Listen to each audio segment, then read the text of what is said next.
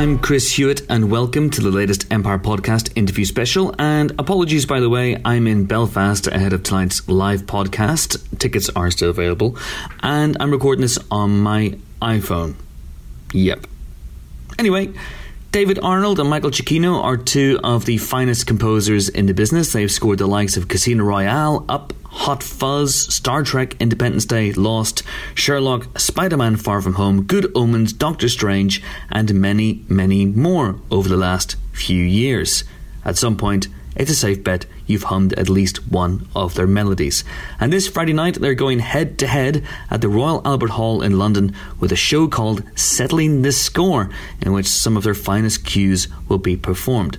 So, naturally, I asked them both to come into the Empire Pod booth earlier this week, where I quickly discovered that the two are amongst the funniest people to ever grace the pod booth. Now, that should have come as no surprise. Both are very good on Twitter, and Giacchino is renowned for his fantastic track listings after all. But still, their dynamic together is playful and often hilarious, and I haven't had as good a time in the pod booth since the Leigh Whannell interview last year. So, over the next hour or so, you'll hear us talking about, well, whatever the hell it is that they want to talk about, whilst I struggle manfully to get things back on track and actually ask about music. Eventually, I succeed.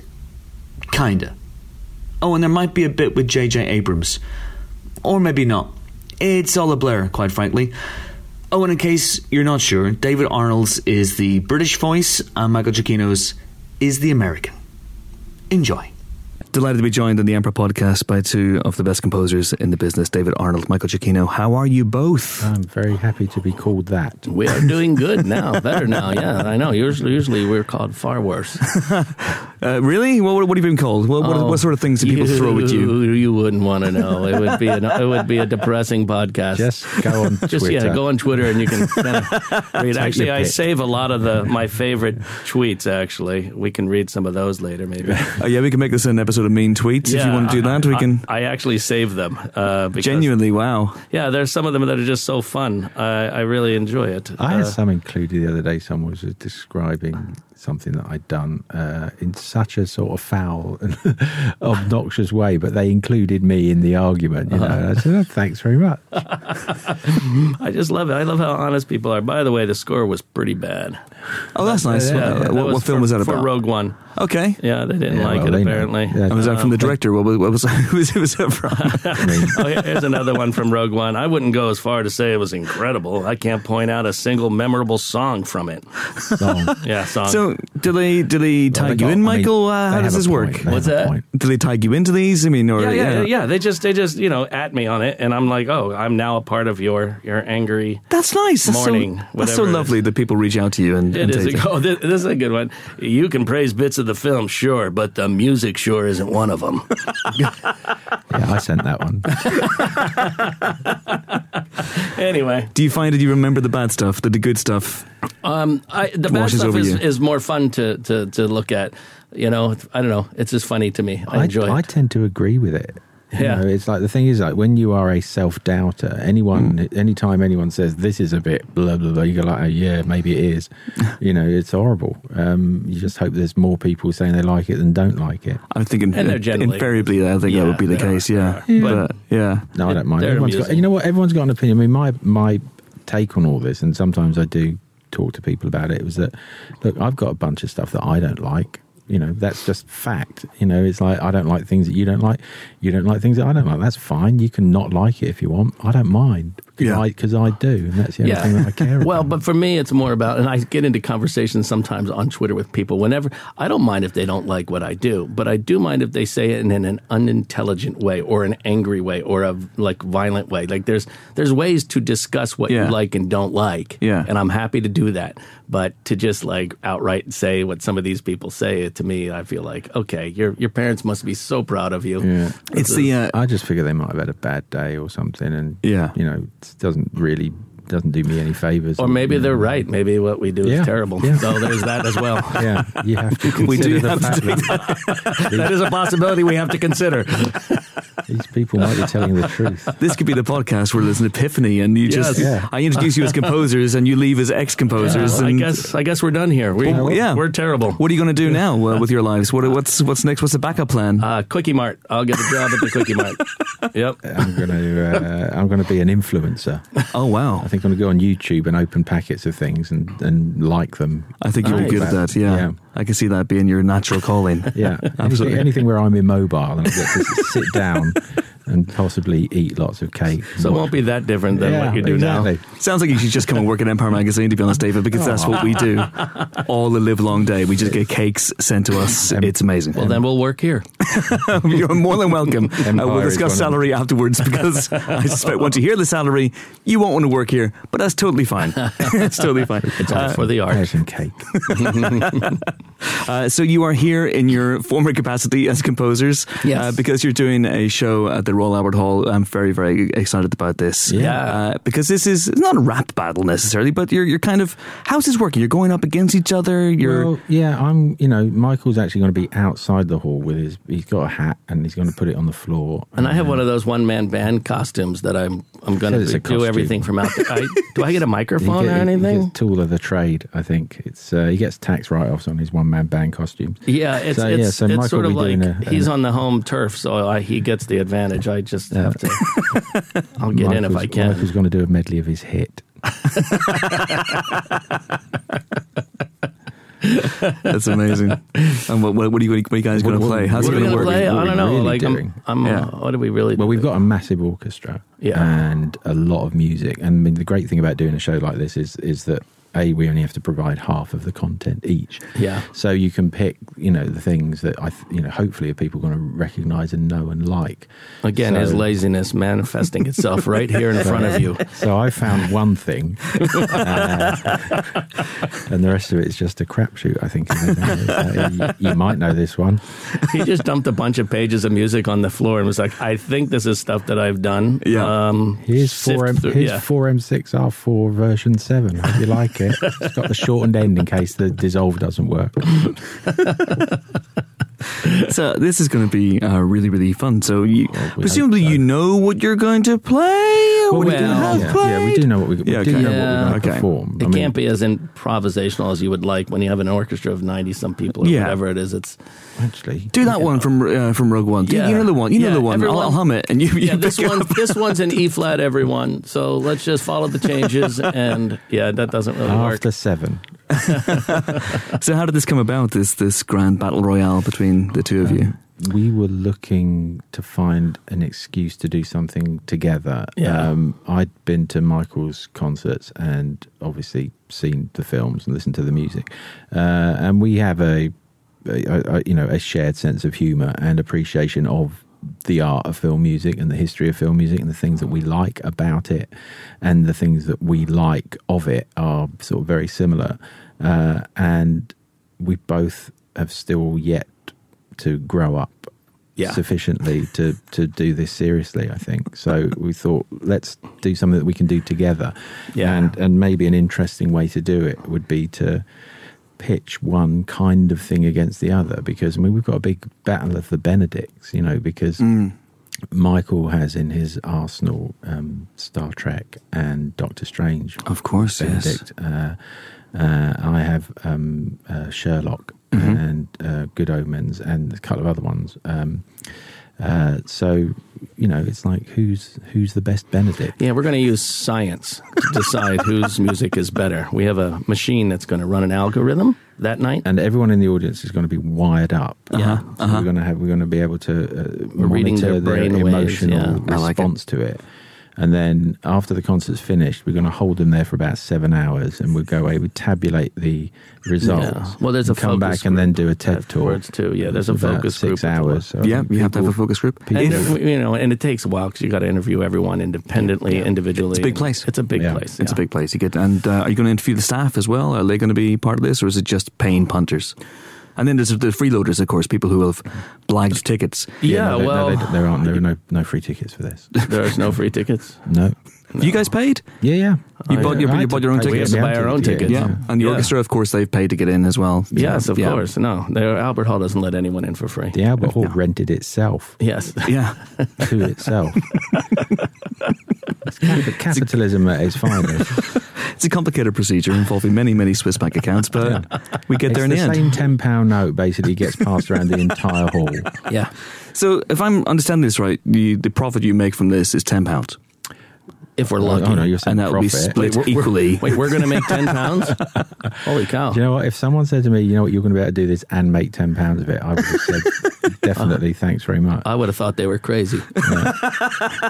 I'm like, clearly, you're off I'm your rocker. selling the cow to do that. So, what happens if, after having canvassed everybody in the audience and kept them in for seven hours, uh, including the staff and the freeloaders, not that there are any, Mm-hmm. uh, what if it's, say, oh, I don't know, off the top of my head, 52 48 in favour of one of the two of you? Would you have a second, Well, it if you will, referendum on this. it this depends music? if I win. I think, Okay. I think, If I win, definitely not. If I lose, definitely yes. We need a second opinion. Yeah. that's the way it works. I think science will again prove this out, and and, and I don't think we're going to run into that close of a. thing. I think I think Are you confident that you'll be usurped, Michael? I have a feeling someone else's name would come up as the better person. We'll be waiting for our names, and we're and it'll You know just what? come up John Williams, and it'll just be oh well yeah I guess So if we see Hans Zimmer hanging around backstage, we know we've got trouble. Oh god, So Silvestri's here again. Damn him. Damn that guy every single time. Uh, so, how did you choose what you're going to be performing? And it- it- is it just simply stuff that's allied in some way to Benedict Cumberbatch? Well, it's we tried to keep it genre-ish, you know, uh, you know, because he Independence Day, and I have So we've got space. We've got Yeah, we have space, space as a genre. stuff. We've We've got, got- the word star as a genre. we've got monsters, giant monsters. as Okay. a- yeah. He's got, he's got Cloverfield. I've got Godzilla. yeah. okay, that's good. I've got Bond. He's got Mission Impossible. I've got. Um, I don't know. What else have I got? I don't know. I've got the Olympics. You've got NASA. Yeah, Yeah, Yeah. so we're covering a lot of ground. yeah. We're trying to we try to keep it all, you know. All in, all in, all, all of a piece. Yes, exactly. That's fantastic. So, how did the two of you meet over the years? Because I've always imagined that film composing is a rather solitary preoccupation, and uh, I didn't Correct. imagine was- that there's a, a shadowy cabal of film composers getting together in There is. Hollywood. They're very angry. Yeah, David. Really? Yeah. David was uh, being brought into prison. I think the day that I was being released, and we sort of met briefly in that exchange area where they're giving us back. Where I was getting back my wallet. Yeah. And- Michael was in for copyright infraction. Yeah, I actually copied his music. Yeah. uh, so, And I copied his. So Yeah, so Just a vicious cycle, Yeah. isn't it? Really? Yeah. yeah, and then we would just hang out afterwards, like in the in the rehab clinics together. we did a lot of that. we were each other's sponsors. Yeah. Um, whenever, whenever Michael thought he might have written something half decent, he'd phone me up and I'd talk him out of it. Yeah. Because God forbid he should write anything de- decent. You know, I'm trying, Oh, I'm trying to stop him. I'm trying to stop him being. You're the good. opposite of an enabler. Yeah. Yeah. Well, the truth is, actually, I mean, David used to babysit me when I was a kid. Uh, he was like, I think in his fifties at that point, and I was like, I was like five or something, and he used to. I babysit. taught him everything he knows. That's the only reason that award shelf is as full as it is. All stolen. You're welcome. You're welcome. Amazing. is is is there any truth in in you know, if I sift through your answers? Uh, when when did you first meet? Well, At the BAFTAs. we saw. Yeah, we Really? physically met at BAFTA. Yeah. Michael very sadly won for Up, Yeah. uh, which was a travesty. uh, and he was wandering around the after party looking Dazed and confused. forlorn. Yeah, like, well, you have to carry lost. that really heavy thing. It's like super heavy. You could, you could literally, you could kill someone with that thing. I think, and I think quite believably, he couldn't understand how he won, and he had that sort of, you know, sort of bewildered look on his face. And I thought, I should just go over and say it. I said, it's okay. Um, we're amongst friends, uh, and uh, I thought he was homeless. Yeah, This is actually a lot closer to rap battle than I thought it was when I, when I said that. we, start, we, start, we started talking, and, and that conversation sort of uh, moved on to Twitter because obviously Yeah. I, I live in uh, London. Michael uh, lives in Los Angeles, so it sort of moved on to Twitter, and, and, and we sort of discovered that we both liked a lot of the same things. We liked the, we liked the same approaches to, to music and film music, and our you know sort of shared love of, of melody and you know Mm. sort of great composition and orchestration and performance, uh, and and and and. Well, you know, one thing led to another, and I came to Michael's. Uh, Michael had an amazing 50th birthday concert at the uh, Albert Hall, which was well, 12 years ago now. And um, and amazingly, they let him back. So uh, we were, so we we were saying about could we you know is there something we could do together? Yeah. Yeah. And so this is the format that we cho- that we chose, um, one that would you know incite the most amount of vitriol that we that we could conjure up, because we are largely embittered, angry people who spend our lives in small dark rooms looking at the seasons go past outside. Wishing we had someone, Waiting for- something in our life, that Waiting was for worth- death. Yeah, the sweet release of death. Yeah, exactly. I mean, I, I do comfort myself when Michael wins an award by thinking that at some point the sun will explode and, and, and none of this will matter. none of it. It already doesn't matter. Yeah. That's already. We're past it all. So, you know, really So just that's inviting people to come and share these sort of last moments. You know, we've had so many people on the podcast who've met in the exact same way. the exact same way. I, I am Furious that Michael Giacchino is one of saying it because it feels a bit of a cliche. It's the old boy meets composer Yeah. story. It's tale as old as time. Uh, so you have this. You have this. He still hasn't given that BAFTA back, by the way. He still kept it. I believe it was an investigation afterwards. Unbelievable. I actually left it there in the in the bathroom. I I used it to hold the stall door open, and then I forgot it. yeah, he likes being watched. I've been meaning to go back and get that.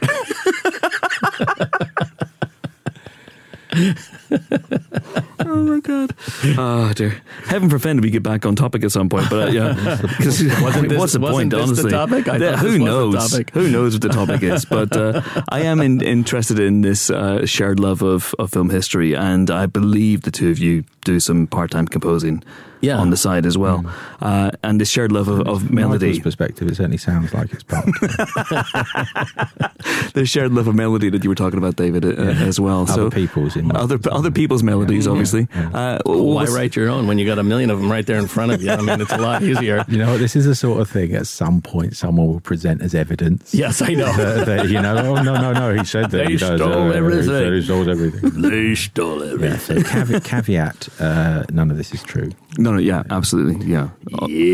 Melodies, composer's own, absolutely. Uh, so, is that is that that shared love of music, or just that love of music for the Yeah. both of you? That's how you end up where you end up. I mean, how, It because it's it's a difficult job to get into. It's a difficult gig to get into. I It imagine is, I think, but also truthfully, it's a love of just musicians in general. Uh, it's, it's certainly it's a love of the the film scores and all of the great classical music and jazz and everything else that's been written over the years. But for me, it's a huge fascination with these musicians who can just sit down and play anything you throw in front of them. I mean, to be that good takes years, and I I just am still to this day amazed. It's like voodoo. You know, uh, when you throw something in front of them and they can just play it. These guys show up to these sessions. They have no, there's no rehearsal for film scores. There's no, Yeah. they just show up and play whatever you put in front of them right then and there. You record it a couple times, you move on to the next cue. It's never touched again. And it's such a weird, magical moment. And every time it's still just uh, amazing to me.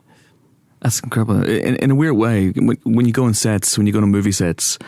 And you see the incredible artistry that goes Yeah. into these Yes. wonderful sets, and then they're going to be struck. They're going to be Yep. taken apart and dismantled. That what you said there just reminded me of, of that in a way that the, the, the process of movie making is so ephemeral. Yeah. but it's there. It's crystallized for all time. I- maybe that's why it's so special. Uh, recently, I went and I was able to see um, JJ shooting the new Star Wars movie, and just being on that set and looking at everything they built. I mean, huge, huge ships and stuff, and, and you're just. It's the greatest playground you could ever hope to have. But it is strange to think that one day that's just going to be in a landfill because you can't save everything, you know? yeah, you can you can say what you can. Yeah. You get some mementos and, and whatnot. But then, other Yeah. than that, like the giant things, you're not. What are you going to do with Yeah, that? yeah. You have a Millennium Falcon in the Yeah. back of your house. Uh, I mean, uh, I'd take it if they want to give Or it. just live in it. yeah, Yeah. I'd, I'd live in the Millennium Falcon all I day don't know long. where the Yeah. toilet is. It's wherever you want it to be. They don't That's, have. Well, they've. that's the beauty of the Millennium Falcon. some laser. I think thing. there's no. You don't go to the bathroom in Star Wars. There's probably some laser thing that shoots it out of you. Yeah, and they don't really eat either. Turns it into dust. They don't eat anything either. Apparently, They do drink blue They milk. drink though. blue milk. Yeah. or Yeah. or the whatever came out of that thing in the. Oh, the, yeah, that's green milk. Yeah, Yeah, so whatever you got blue milk or green milk, and then Green yeah. cow, blue But cow. there's no McDonald's, there's no Subway, all the great restaurants. None, Yeah. none of those. Yeah, that's a good question. Are there restaurants in, the Star, Star Wars? Wars. I mean, do they go? Maybe maybe they just absorb the nutrition like a plant does. You know, That'd it's be like, weird. Just like the sun shines on you, and, and, and, and you just absorb that energy. And I mean, Yes. Yeah, but the not same human. sun, the same sun that will one day explode, and all this will be meaningless. so you say that they take the uh, they take the Millennium Falcon apart? Of course, yeah, but then like when the sun goes, it's going to be like the Tower of London, Eiffel Tower. Everything is going to go. So you, Yeah. you can't worry about a film prop. Of course, the Star Wars Yeah. is, is double the, the peril, isn't it? Because twin suns, so they'll both explode, and then everything's no, doubly vaporized. That's a mess. yeah, That'll be a mess. Just imagine being vaporized twice. yeah. Yeah, you don't want to. I mean, that. first time was bad enough. You think, oh God, not again. Mum, are we going to be vaporized again? Yeah. although it's probably pretty quick. Just go under the table. Put your, But the- spe- the- put your special hat on. But, but to protect you from the vaporized Yeah. rays of the twin suns. Yeah. Okay. Yeah, but I can see. people must eat in Star Wars, and they? Yeah. it's, they've got a cantina. Michael, you know JJ. You can you can call him right now. I wouldn't I wouldn't insist that you call JJ Abrams right now because really- it's four in the morning. Yeah, and- I was going to say that probably Yeah. wouldn't be a good idea. Would he appreciate a, a call at four in the morning and you said, "Hey JJ, I'm doing a podcast in London and they want to know are there restaurants in Star Wars?" Yeah, he would definitely appreciate that. I don't know if he'd answer it at four in the morning, but you know, we could try. I, I, I'd rather. He's working hard enough as it is right now just to finish the film. So I'm like, I don't care about that. I want to know about restaurants in Star Wars. well, I can text him and ask. Okay, him. let's do that. We can do that. All right. We'll see. Let's see. Um, Let's see what happens. I'll just say, but I, you know, he's sleeping. I'm sure. So And David, that's another thing. Like you've done a couple of bonds, and I've just realised just I've never seen a McDonald's in a bond. No, there's been plenty of eating. I mean, there's, There's loads of uh, eating. There's there's very Of all kinds of- fam- famously eat, eat, eating things because um, there is a recipe for uh, Bond's favourite um, uh, scrambled egg recipe, isn't there? It's in one of the one of the books where he's in his apartment uh, and he makes scrambled eggs, and it's uh, listed quite specifically. I can't recall it off the top of my head, but um, Of course. yeah, scrambled eggs with death in them. I think Wow, all right. So I usually, just innit? It's said, um, got death in them. that was the sound of a text being sent to JJ Abrams. yeah, and I just said, are there any restaurants in Star Wars? I'm on a podcast, and they want to know. I mean, Yeah. Okay. Uh, well, let's hope he gets in the next ten minutes. it Otherwise, says it was delivered. So I mean, you know, we'll see All right. what happens. Yeah. I hope I hope he's woken up to that. I hope he wakes up groggy and looks around and Goes, yes, "Why- what what's happening? Oh, You bastard! jeez. Why are you texting me in the middle of the night? That's the last time we were together. This is unbelievable. You didn't say it was Empire, right? I don't want to become excommunicado. Oh, I should put that in there. yep. By the way, it's There we go. Empire, Empire Mag. and- It's and all, now- and now all sorted. All sorted. Well, it's been a pleasure, guys. Thanks so much for coming. Yeah. yeah, good luck in your next career. No, it's, it's going to be great. Uh, you guys are going to be working for Empire, and I'm going to be sweeping roads. You and, can and hold whatnot. Michael's hat and count the pennies. but we'll we'll we'll invite you on our podcast. You can come and talk to us on our Everyone podcast. has everyone has a podcast. Yeah. Does, yeah, does Empire have a canteen? No, See, you didn't have to phone up anyone to know that. You, David, you've been. I know you've only been here like half an hour, but Yeah. you've seen what we have. yeah. it's- Why would you think we have a canteen? It's glorious. It's, It's we barely have a room. It's a bit like. Quite- I saw a bit very like- nice filing cabinet out It's there. a bit. This room reminds me a bit of the. You know, you know in the original Star Trek, the the the, the TV. Yeah. One, this looks like you know the rooms where they had the little computer on and they put the little Yeah. disc in. It's like one of those where Yeah. you go for a meeting, It is. health and safety. It is a little bit like that. It is. A, it is. It, I No th- you know, the magazine is so stylish and so well put together. It's kind of surprising to see this Me? here for, for one thing. and to. the Empire Shed. I was Yeah. like, really? That magazine comes out of here? This is. Yeah, we modeled this on Dexter's Kill Cabin. This is uh, this is this is really really nice. I was wondering what all the plastic was for. Yeah, absolutely. It's a little creepy. If the interview doesn't go the way I, I wanted to go, luckily you guys are fine. It's all good. You'll be vaporized one day, but not not at the end of this podcast. Again, it feels really churlish to get back to the topic of, of composing and, Yeah. and whatnot. Yeah. But uh, what would you like to know? When Well, we actually, you know- when we actually going to start? I don't know. Started. We, uh, we- hang on, just press record. We started? yes, I have pressed record, and uh, I'll introduce you both to Yeah. the show. Delighted to be Exactly. joined. Is that a, that a cassette recorder? Is that recording? no, on- once we start, Eight track, yeah. oh it's my god, classic, I haven't seen one of those in a classic long time. analog eight track. Once It's, You guys are high tech. it's the one the, uh, the Beatles used. So, once, we, so- once we start, I have to get serious. I have to be serious. okay, let's. All right, Okay, what would you serious what, composers. what, what would you like? To What's your favorite note? favorite note? Um, Well, the uh, the note that says you've won a million dollars. Those are my favorite notes. Do you know that the BBC uh, have a, a kids show called Blue Peter, which is an amazing show that's been going for forever. You know, it's like it's a sort of very high profile kids show, uh, informative about making things, doing things, learning things. And uh, I'm sorry. they I'm sorry. A, Blue. Blue Peter, yeah, Blue Peter, yeah. yeah, it's a flag. You know, in the States, BLU. yeah, I know, yeah, I know, Peter yeah, is- yeah, yeah, yeah, uh, okay, yeah. okay. That Yeah. might be why it never made it to the States. so sort of like the, fil- the filters picked that one up. Um, I'd never thought of that before, but there you go. Yeah, So you learn something. Yeah, it's a real thing. It's a real Um, thing. Anyway, so to promote uh, music to young people, they've made a Blue Peter badge. Blue Peter badge Mm. is a sort of legendary thing that happens when you're on the show. I can't help but laugh. I gotta Yeah. have a Blue Peter badge. Yeah. yeah. Uh, and uh, anyway, it's got the little boat on the I'm flag. up yeah, right look now. at it up. I'm gonna look this up right now. And um, because I've got to look up something as well because I've got to play it to you. And, No, there's the- nothing better than live Googling on a podcast. By Yeah, all no, means, I'm go not- for I'm it. not Googling. Uh, Blue and, and- yeah, Blue Peter. Peter. Uh, and on this badge that um, the the lovely uh, Ed Sheeran uh, designed for them, there was a piano keyboard, and on the piano keyboard there were extra notes that aren't on a piano keyboard. There was an there's an extra note which which is a, an unknown note between the E and the F, and also between the B and the C, and it was really odd. And I actually contacted, yeah, I actually contacted the uh, the, the the program maker and said, you know, Blue Peter is a you know a very you know, we, we hold it to a very high standard Yeah. about, about accuracy and responsibility. And, and uh, you wouldn't have, like, you know, Lance Armstrong promoting cycling and then putting a picture of a bike with the handlebars backwards. So it's like, it's an easy thing to check. Why don't you check it?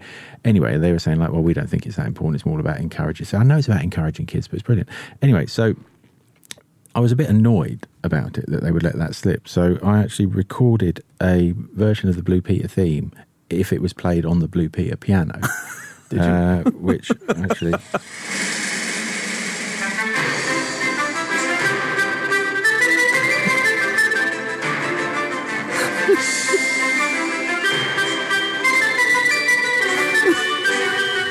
Uh, that's what it would sound like if you, Wow. if you if you played it with the Blue Peter piano with the extra notes on it. So I think it is important that you get these things right, especially if you are trying to encourage children to get into music. My God. yeah. Rant over. Absolutely. Is that your big finish on Friday night? You know what? I've given it away, haven't I? How many notes has this got?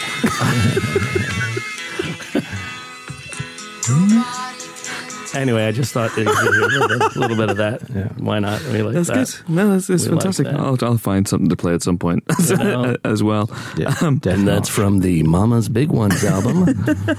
Mama.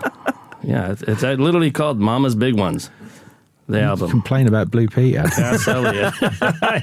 hey, we're not perfect either. Yeah, it's, it's all good. That's why we get on so well. What about other composers? Uh, What this about them? Yeah. Yeah, I mean, screw those guys, obviously, but uh, There are this, other this is just composers. there are other composers. I'm aware of a couple. Uh, at, at, at Name best. them. Name them. There's a there's a there's a John. There's John. a John. W- uh, John, begins with Bill- W. John Billiams. John Billiams. That's it. Yes. That's it. Oh, John. and there's amazing. a there's a Goldsmith, but I don't really. Yeah. Oh, I love Jerry Goldsmith. Yeah. I mean, come on. I was listening Yeah. to a Alien and Basic Instinct the other day. Yeah. Which was just you just sit there and your jaw drops at the simplicity and the beauty. Same thing uh, with Poltergeist. It's just extraordinary. His score for Poltergeist kills me. I love that score so much. The Omen. Oh, Yeah, Oh he does God. cold so well. I mean, it's He does. extraordinary. He does kind of something which is sort of quite unsettling, but he does that sort of cold stillness so brilliantly in a way that like John Williams does sort of warm, you know, Yeah. so, br- so brilliantly. Yeah. If we're talking just in terms of temperature. which is my favorite way to describe music. Yeah. Actually, tepid. lukewarm at best. Lukewarm, but Star Wars. But that's that's that's really interesting because he was he was someone who was really versatile as well. I mean, yeah, as you Yeah. say, you know, he could do the Omen, but he could also do Gremlins, and he had all these well, different different colors to Yeah. his Yeah. to his uh, palette. Well, I think Uh, most composers are versatile. They're not always Yeah. given the opportunity. Yeah, to they do just don't get. They get stuck in a in a pigeonhole where they just keep getting hired to do the same thing and asked to do the same thing over and over, and it is difficult. And because the, thing you have to do to avoid that is say no to things, say no and wait for other opportunities. But that's that's difficult. But when you have great success with something, if it's to do with music or it's not, Mm. then then that somehow the the the, the sort of flavour of that success is a, is a, is attached to you in terms of the genre of the film that it was. And so when people then consider doing, there's another filmmaking doing another film. Who's doing well in this kind of thing? That guy, you know. Hmm. There's a little bit of that, and that's always nice because it's nice to be asked to do anything to be honest. But you know, when you're on your fourth or your fifth sort of film, which is sort of the same, you feel like it's like you know it's like asking the actor to play the same character every time. which, if you're John Wayne, is fine, you know, because you are effectively John Wayne in every film, and Yeah. that's fine.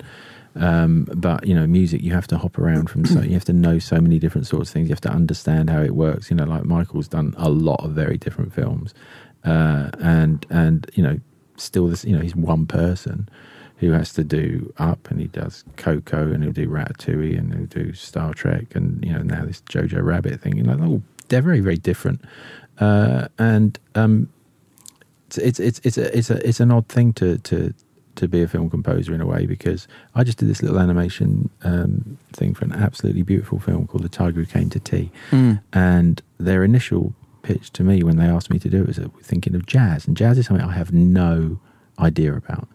I have no, I don't listen to it.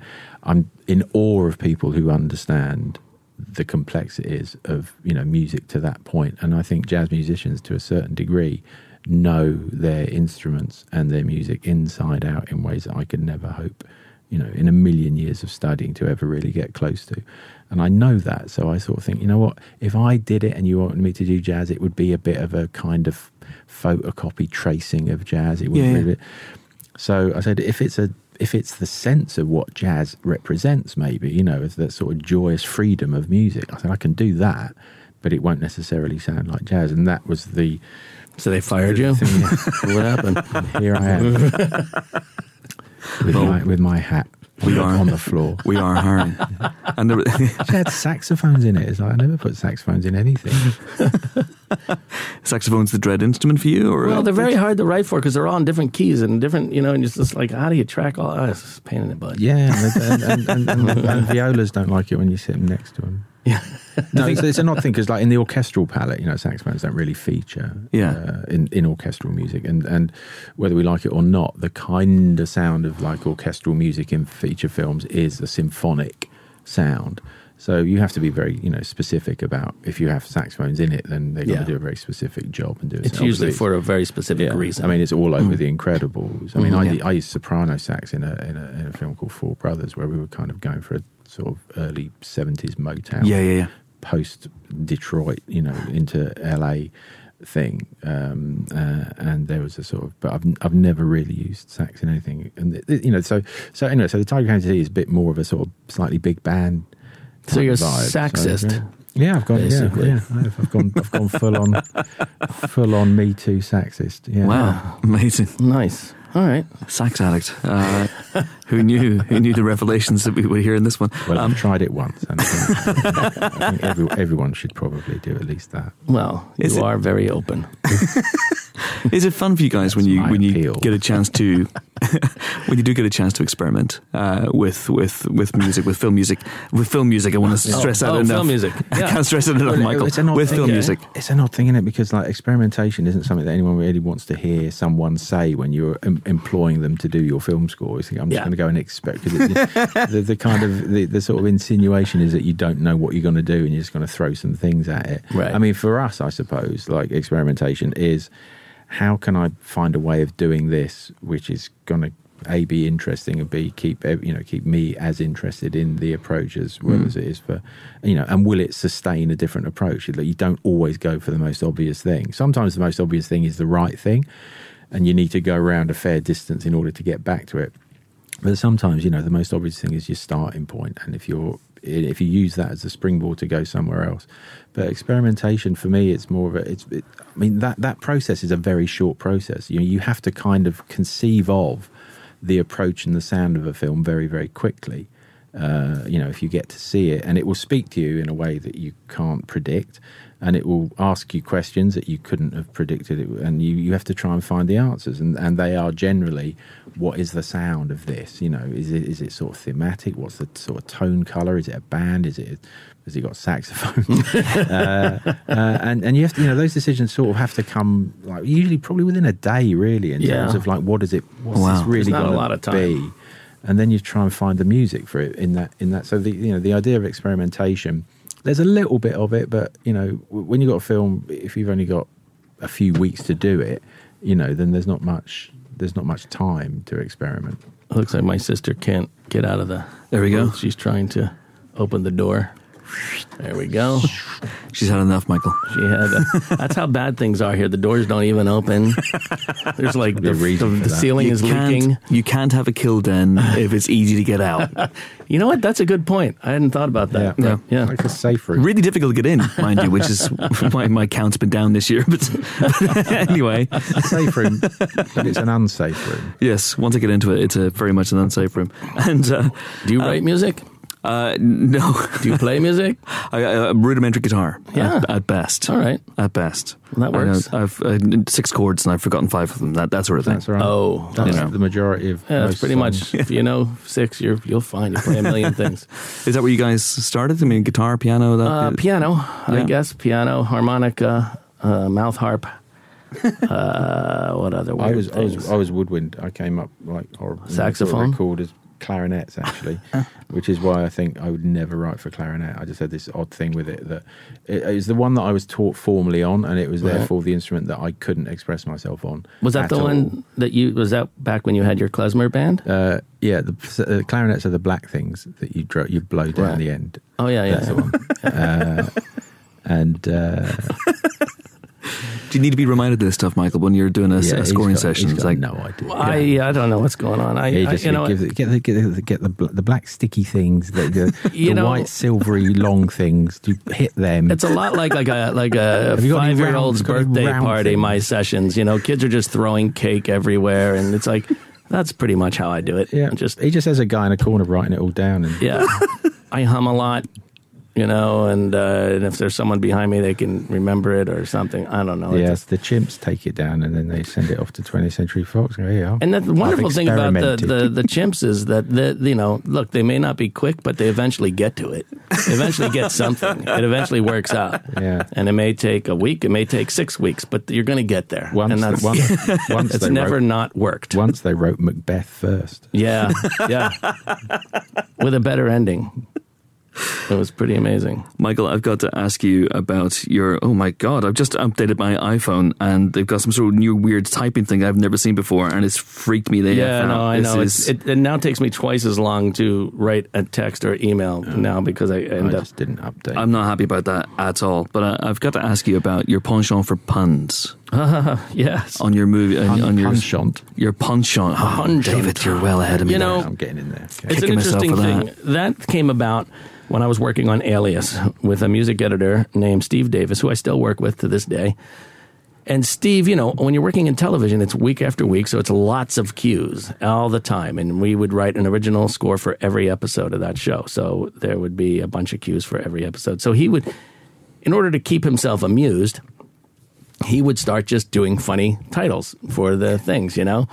And then it sort of became like a little bit of a contest who could come up with the better title for the cue.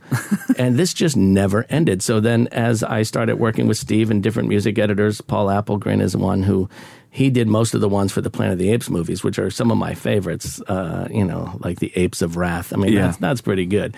Um, there are things like that. But it really was just something to keep us entertained during the process of writing the music and going through everything you go through. It was literally for us alone, never even thinking that these things would then end up out in the world. And like Vanity Fair did a article about it at one point, which I thought found that to be like, what is going on? I used to try and do alliterative titles. yeah? So it's like on cue sheets only, not for official releases. Oh. So I used to try and do get through a Bond film where every cue had to, every word had to start with the letter B. Uh huh. You know, Ah, so it's okay. like Bond's Big Bang Bonk, you know, things like Yeah, that. but Bond's Bomb Big Bang. But we see we do it for the cue sheet and for the Okay. albums. Like we and, and so they live on and people get very upset sometimes. There's a group of people, a faction of people out there, and I do apologize to all you, but come on. Uh, they are in an uproar about like some of the titles. Like when I remember when I did Star Trek, the first one. Boy, there were a lot of unhappy people about the titles. That Why? you know, uh, because they were like, I'll just look 'em up here. Does he not take this seriously? Is this not, you know, this is like, how could you let that go out and, you know, all of this? But I just didn't. I'm tired of just something called, you know, the car chase. Yeah. You know, let's not, come on, let's figure it out here. So, I can see. Uh, no, this is fine. This is all fine. Yeah, what do we got? Nero death experience. yeah, Nero Death Experience. Come on, that's pretty good Does it still McFly? because it's a time machine. Enterprising young men. Yeah, come on. That's acceptable, that's fine. even if it wasn't a pun. Yeah. Yeah. That's all good. Uh, they didn't. They would rather have had, you know, the cadets, you know, head Yeah. to the Enterprise or something like that. I don't know what they would have. Space rather. chase. Yes. The great thing about that is that it avoids spoilers.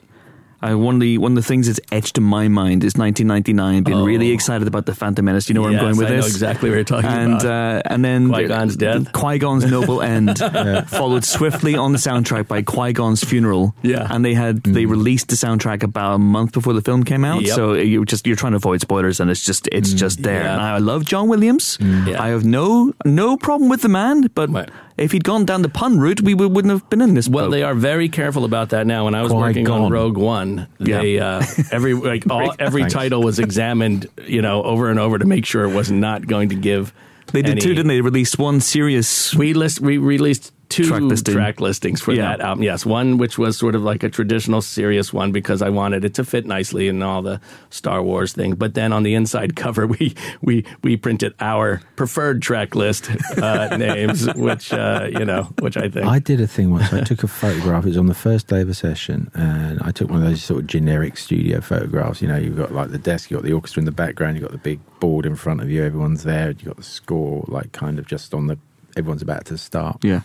Took a photograph of it, tweeted it, we're about to start, blah, blah, whatever it was. Oh, no. A day later, someone had enlarged that score and had mocked up the first page of the score and put it online. yeah. And we were doing a, actually one of the things with, with, with Amanda Abbington, who was in Sherlock, um, Yeah. did the same thing with a Sherlock script. It wasn't. It was the, it was the front page, and it was just the title page. But if you upped the contrast and zoomed in on it, you could see character descriptions What? underneath. And so it's like all this stuff is now I'm terrified of taking a photograph of anything. I did an odd thing on Twitter like about a year ago. Do we have to hear about said- this? Yeah, uh, thought- it's coming to the court, lawsuit so wasn't think- finished yet. Are are you allowed to speak about I this? just said like, what's the most what what's everyone got in their pockets? You know, it's just like, what have you got in your pockets? You know, and then people were just emptying their pockets and saying, this is what I've got, and taking a photograph of it. And someone had a front door key, and these guys were going like.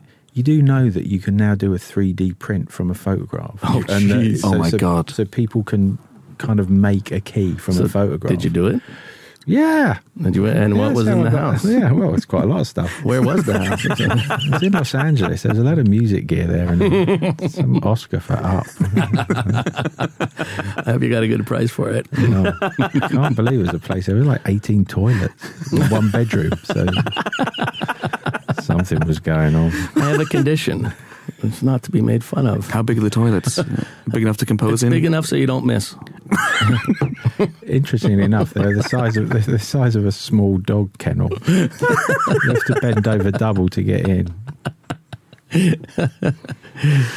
it's a very peculiar house. Have you ever been? Well, if this doesn't make people want to, you know, listen to your music, then I don't know what will. Quite frankly, You probably get This a is- very different opinion of us from doing that, but this is the, this is the real deal.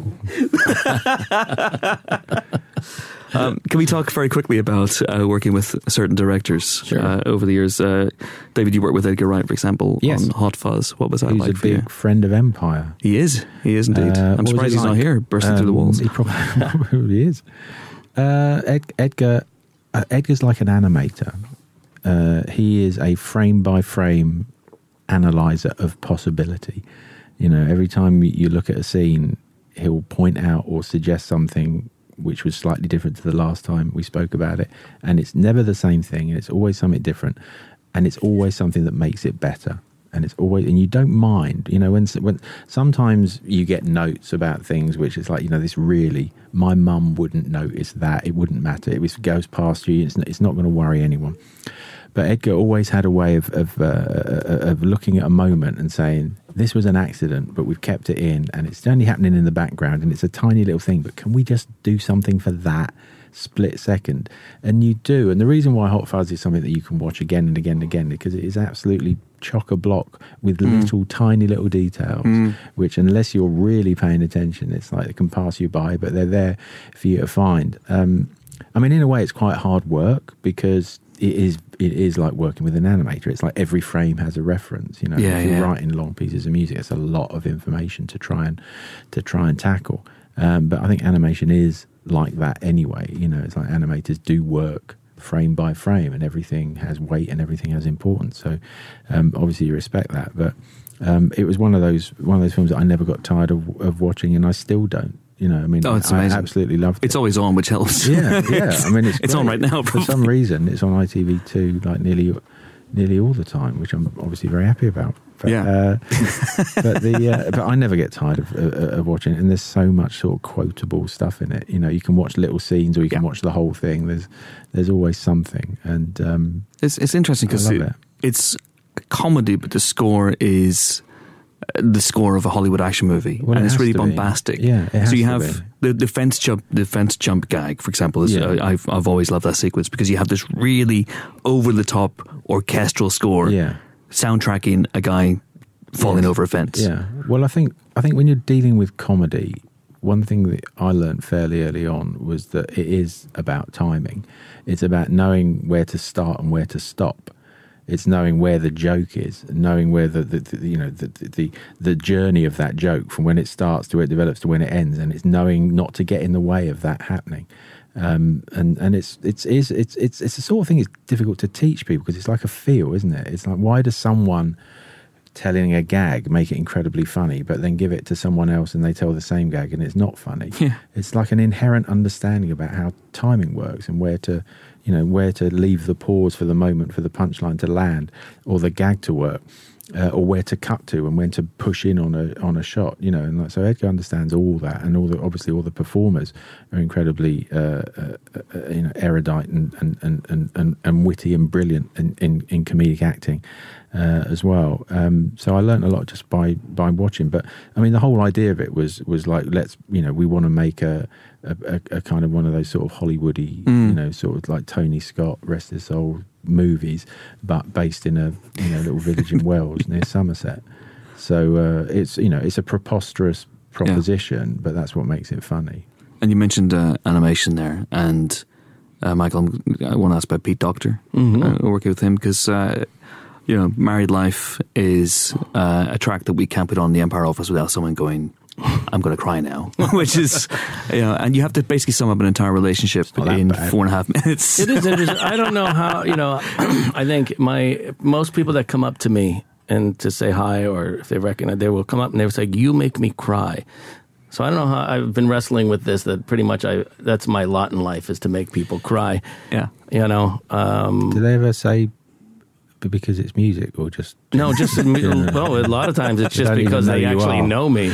they don't No. even know you are? Actually, the more you know me, the more you want to cry. It's a it's, it's a very difficult relationship if you're friends of mine. But um, married life was one of those things I remember. Um, first time I saw it was just in storyboards, very rough sketches, you know, of the whole sequence, and uh, and even just looking at that with no music, nothing, it was very emotional, you know. And I remember sort of tearing up during that, just watching that. And we're talking black and white drawings, you know, just simple line drawings of this whole thing. And uh, that was one of the first things we recorded for the film because we knew that was also going to be one of the most difficult scenes to do.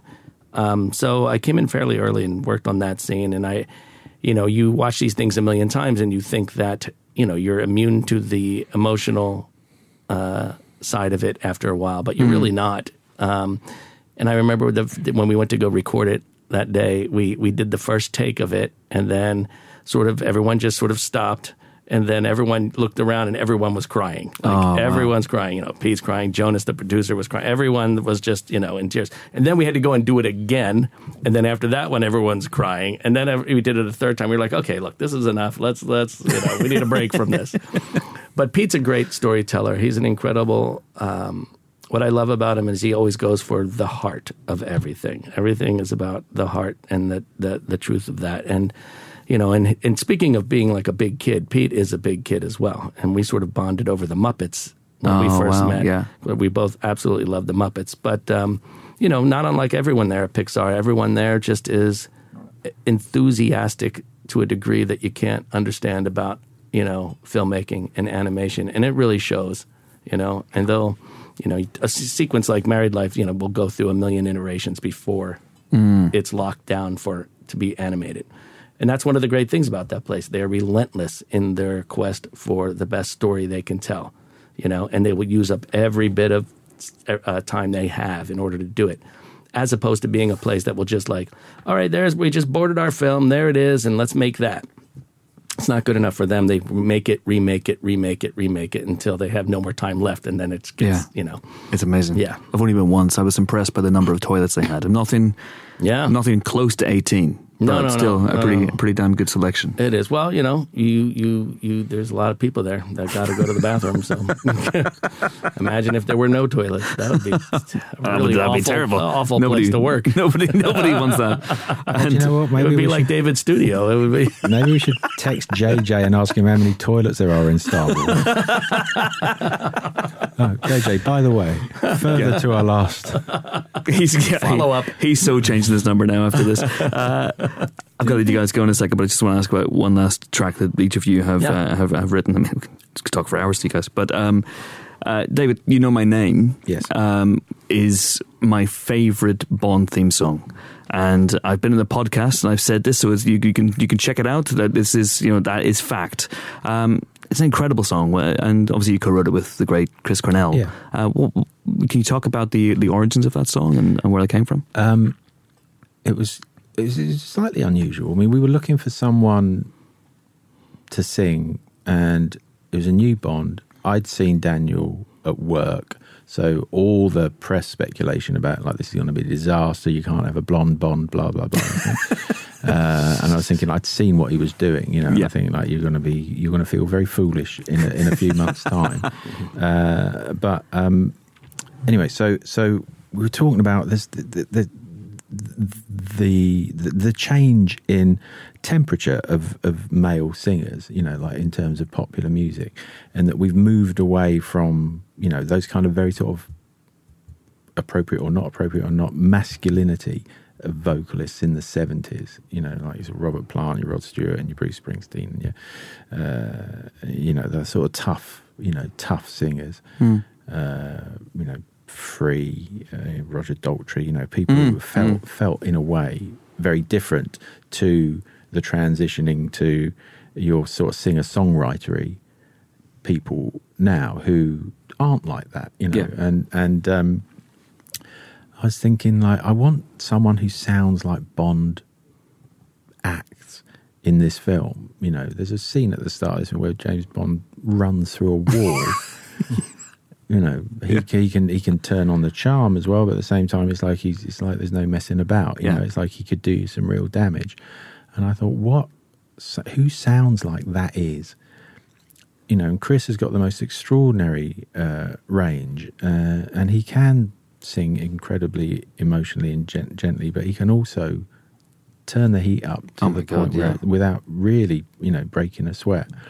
Um, and so we, you know, uh, Lia Vollack, who was the head of music at Sony at the time, talking about uh, Chris, and, and, and, and everyone agreed that you know it would be a good move. So I, we, we met in Prague where they were shooting the casino sets. So we had all the sets built, uh, and we watched a few things being filmed, and we watched a few uh, scenes that had been edited. You know, Mhm. not much, there wasn't that much at that point, but we knew what the film was, and we knew what the general sort of vibe of it was. Uh, and so Chris and I went over, we were just having a chat about it. I never met him before, but I got on with him so incredibly well, so incredibly quickly. He's so so gentle and lovely and wonderful. Uh, and um, I, I I sort of said to him, I want this song to be a warning. You know, I said we've never really had. There's never really been a Bond song that has been from like Bond could sing it. There's a lot of "You're a Dangerous Stranger," you know, or, you know, like the kind of "Where are you?" You know, "Who are you?" There's always been people who've been on the receiving end of him, but it's never really been from him. And I thought, what, write a song like he could sing it, and I wanted wanted it to be like a warning to people that were possibly getting in his way. You know, it's like you know you can get in my way if you want, but you know what's going to happen if you do. Yeah. So it was you know a blunt instrument, as they say, you know, described in the movie, um, and and the arrogance, the unschooled arrogance of. You know, every time in a Bond movie, someone says, "And you are," and he goes, "Well, my name's Bond, James Bond." I love the fact that something you are, and he goes like, "You know who I am." You know, the arrogance of that. Um, so that's where we kind of started. And then Chris was living in Paris, uh, and I was living in London. Uh, and I said, "Well, let's just put some ideas together." So we each went away for about four or five days, started putting like bits of ideas together. And I went back over to his place in Paris, and we sat and we played each other our ideas, and we kind of had written half the song each. It was so odd that they both just absolutely sat in and sort of locked into each other. And we, you know, we tweaked a few things and, and worked on the lyric, and uh, and it was done actually incredibly quickly, um, and then recorded few weeks a few weeks later. Wow. And, and and luckily, you know, Chris, he was such a lovely man. Um, when he came to the UK, he would always call me and invite me, and I'd get up on stage and we'd do that song. You know, I'd play keyboards or whatever it was, and you know, we played at Hyde Park supporting Aerosmith. Ridiculous things that you would never ever get to do in your real life. uh, and you know, played Shepherd's Bush and Hammersmith, and um, uh, and um, yeah, so it was it was um, it was it was odd when I got the news that he died. I was actually in Dublin doing a concert that night, so I had a whole day of radio, uh, and I was doing you know my name is an instrumental thing, and I'd never done it before. So the whole day was like a day of, in fact, sort of like therapy in a way. So by the time we got to the concert, it was it was sort of possible to do it. But um, I mean, when we do the thing live, when we do Casino Royale live with with the orchestra, uh, I have Chris's vocal in. You know, it's about the only live thing that's that, that, that's there because we can't imagine someone else coming out and and doing that. And uh, it's still a, like an amazing thrill just to hear him. Oh, when he to hear him unleashes at the it. end. I know, Jesus. yeah, it's amazing. It is amazing. And uh, uh, Michael, I've, we've got to let you guys, guys go in a second, but uh, Michael, obviously you've worked with so many amazing directors and so many amazing films over the last few years. So naturally, the track I'm going to ask you about is the Marvel Studios fanfare. You know, that came about. It, it, Kevin Feige, he's one of my favorite people to work with. I love working with him because He's a he's a soundtrack hound, isn't he? he, is, really a, knows his he stuff. is a total soundtrack nerd, uh, deep and true. And he's also just truly, truly in love with the films he's making and the subject matter. Like he knows those comics. He knows. When I was working on Spider Man at one point, I there was this one scene that was uh, in uh, Homecoming where Spider Man is uh, lifting this this giant piece of concrete off of him after the Vulture had you know dropped it on him.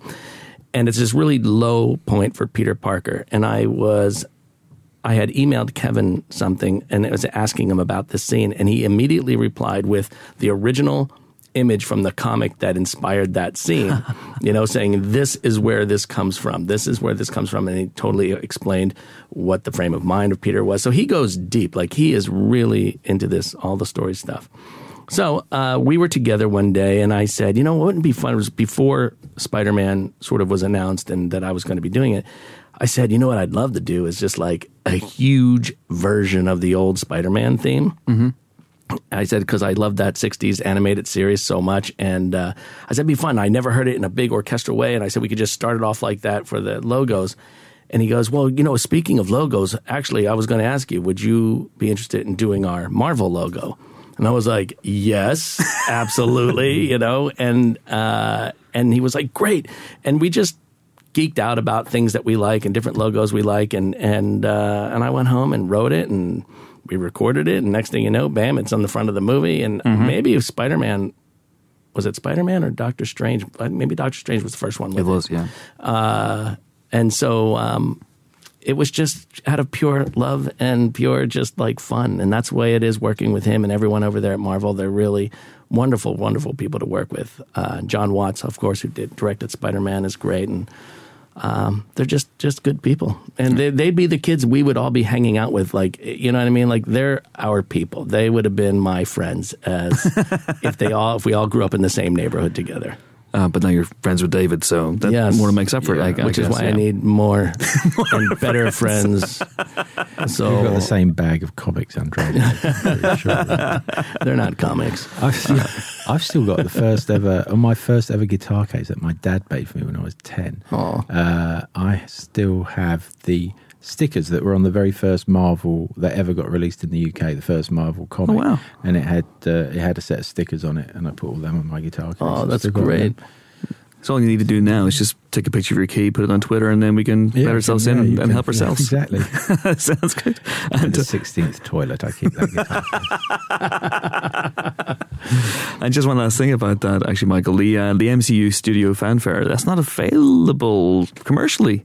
It's not on any of the soundtracks. You know that's true. We thought about putting it on one of the. I, we should do that. Maybe on the next one I do. Uh, we'll, Yeah. we'll try and get that done. It would be fun to have out there. My you know. iPhone needs it. There is the a, there is ringtone a it. there is a little uh, uh, homage to it in Captain Marvel. Actually, if you kind of listen to it, you'll just hear a little bit of it when uh, she's walking through the train and she sees Stan Lee, Uh-huh. and she pulls down his book. You know, so you just hear the dun dun dun dun dun that a little bit, and uh, it was just like a little. So in a way, it's almost become Stan Lee's theme in a in a Yeah, way. I guess so. At that point, it certainly did because he had passed, and Yeah. and it was sort of you know, that's lovely. yeah.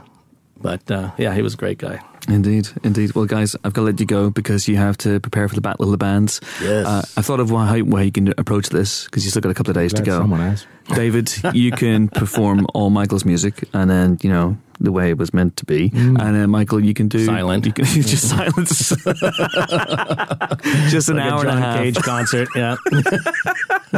Just an hour and a half of silence. So, what do you think about that? Is that, Do you is that what? I, the love, way to I, go? love, I love the fact that you know, you know Mike Batt, don't you? Mike I do, yes. Mike, Mike Yes. Batt is a sort of British uh, artist, writer, producer. He's been around for a very long time, done a lot of things. He's not. A, he's not a bat. He's Uh, a, a man. Um, yeah, no, he is Batman. Uh, Maybe he is, yeah. He is, yeah. I always thought he, he should do a record with Michael Ball. Uh, um, Bat and Ball. Uh, thank you. And um, anyway, so he he on one of his albums he did a cover of the Cage. Oh, you did? Yeah, just at the end, isn't it? And the estate then asked for royalties. Quite rightly. If he'd have called Yeah. it something else, then Right. it would have been fine. But because he said this is a cover of it, even though it was silence, it was That's like, no, this is. Okay, yeah. That's It's amazing. Uh. And on that, well, note, I, I guess it's time to let you guys go. It's been an absolute pleasure. Thank Uh, you very Ah, much. thanks for having us. I enjoyed up to 36% of this conversation. Oh, yeah, Uh, it yeah. was. Uh, we're not even up that high. I mean, I, I enjoyed maybe five percent of this. How does Five- it go? listen, I aim for five was mostly percent. just the water. The water is really good that you have. Really, Yeah. that is Wait, good what because it's, it is toilet water, I uh, Michael. To be honest, so if, you, if you've enjoyed it, if you've enjoyed it half as much as I have, then that means that I've enjoyed it twice as much as you. while I'm working out that one, uh, it is time to say goodbye. Has JJ texted back by any chance? It's- you're fired. No, Ah. yeah, no. Unbelievable. Not All yet. right, okay. He, he will at some point. But if he uh, does, can you just like stop the show halfway through on Friday night and just announce loudly? I'll read the. I'll read the. Yes, exactly. Yeah. I will. I Yeah. will. Yes. Okay, All right. that's a promise. I'll do that. If I get if I get an answer on whether or not there are restaurants in Star Wars, Yeah. I will announce it at the Albert Hall. Please do, please Yes. do. Michael Giacchino, David Arnold, it's been a pleasure. Thank you so much. very much. Thank, Thank you. you. Cheers. And that was David Arnold and Michael Giacchino. Hope you enjoyed it as much as I did, or half as much as David Arnold did. Uh, if you want to go see slash hear Settling the Score, tickets are available from royalalberthall.com. Use the offer code EMPIRE to get absolutely no discount at all, because as you heard, there are no freeloaders at this show, but it will be a blast. As ever, the regular Empire podcast goes up on Friday. This week it is a live show coming to you from Belfast. And if you're listening to this before that show, which takes place on October 17th, and you fancy coming along, then come along. Tickets are available via Cinemagic, We Got Tickets, or maybe even on the door at the Odeon Belfast. Okay, that's it from me. Thank you so much to our guests, David Arnold and Michael Giacchino. Thank you to Rick Buren at the Royal Albert Hall for making it happen. And thanks so much to you guys for listening. See you next time. Bye.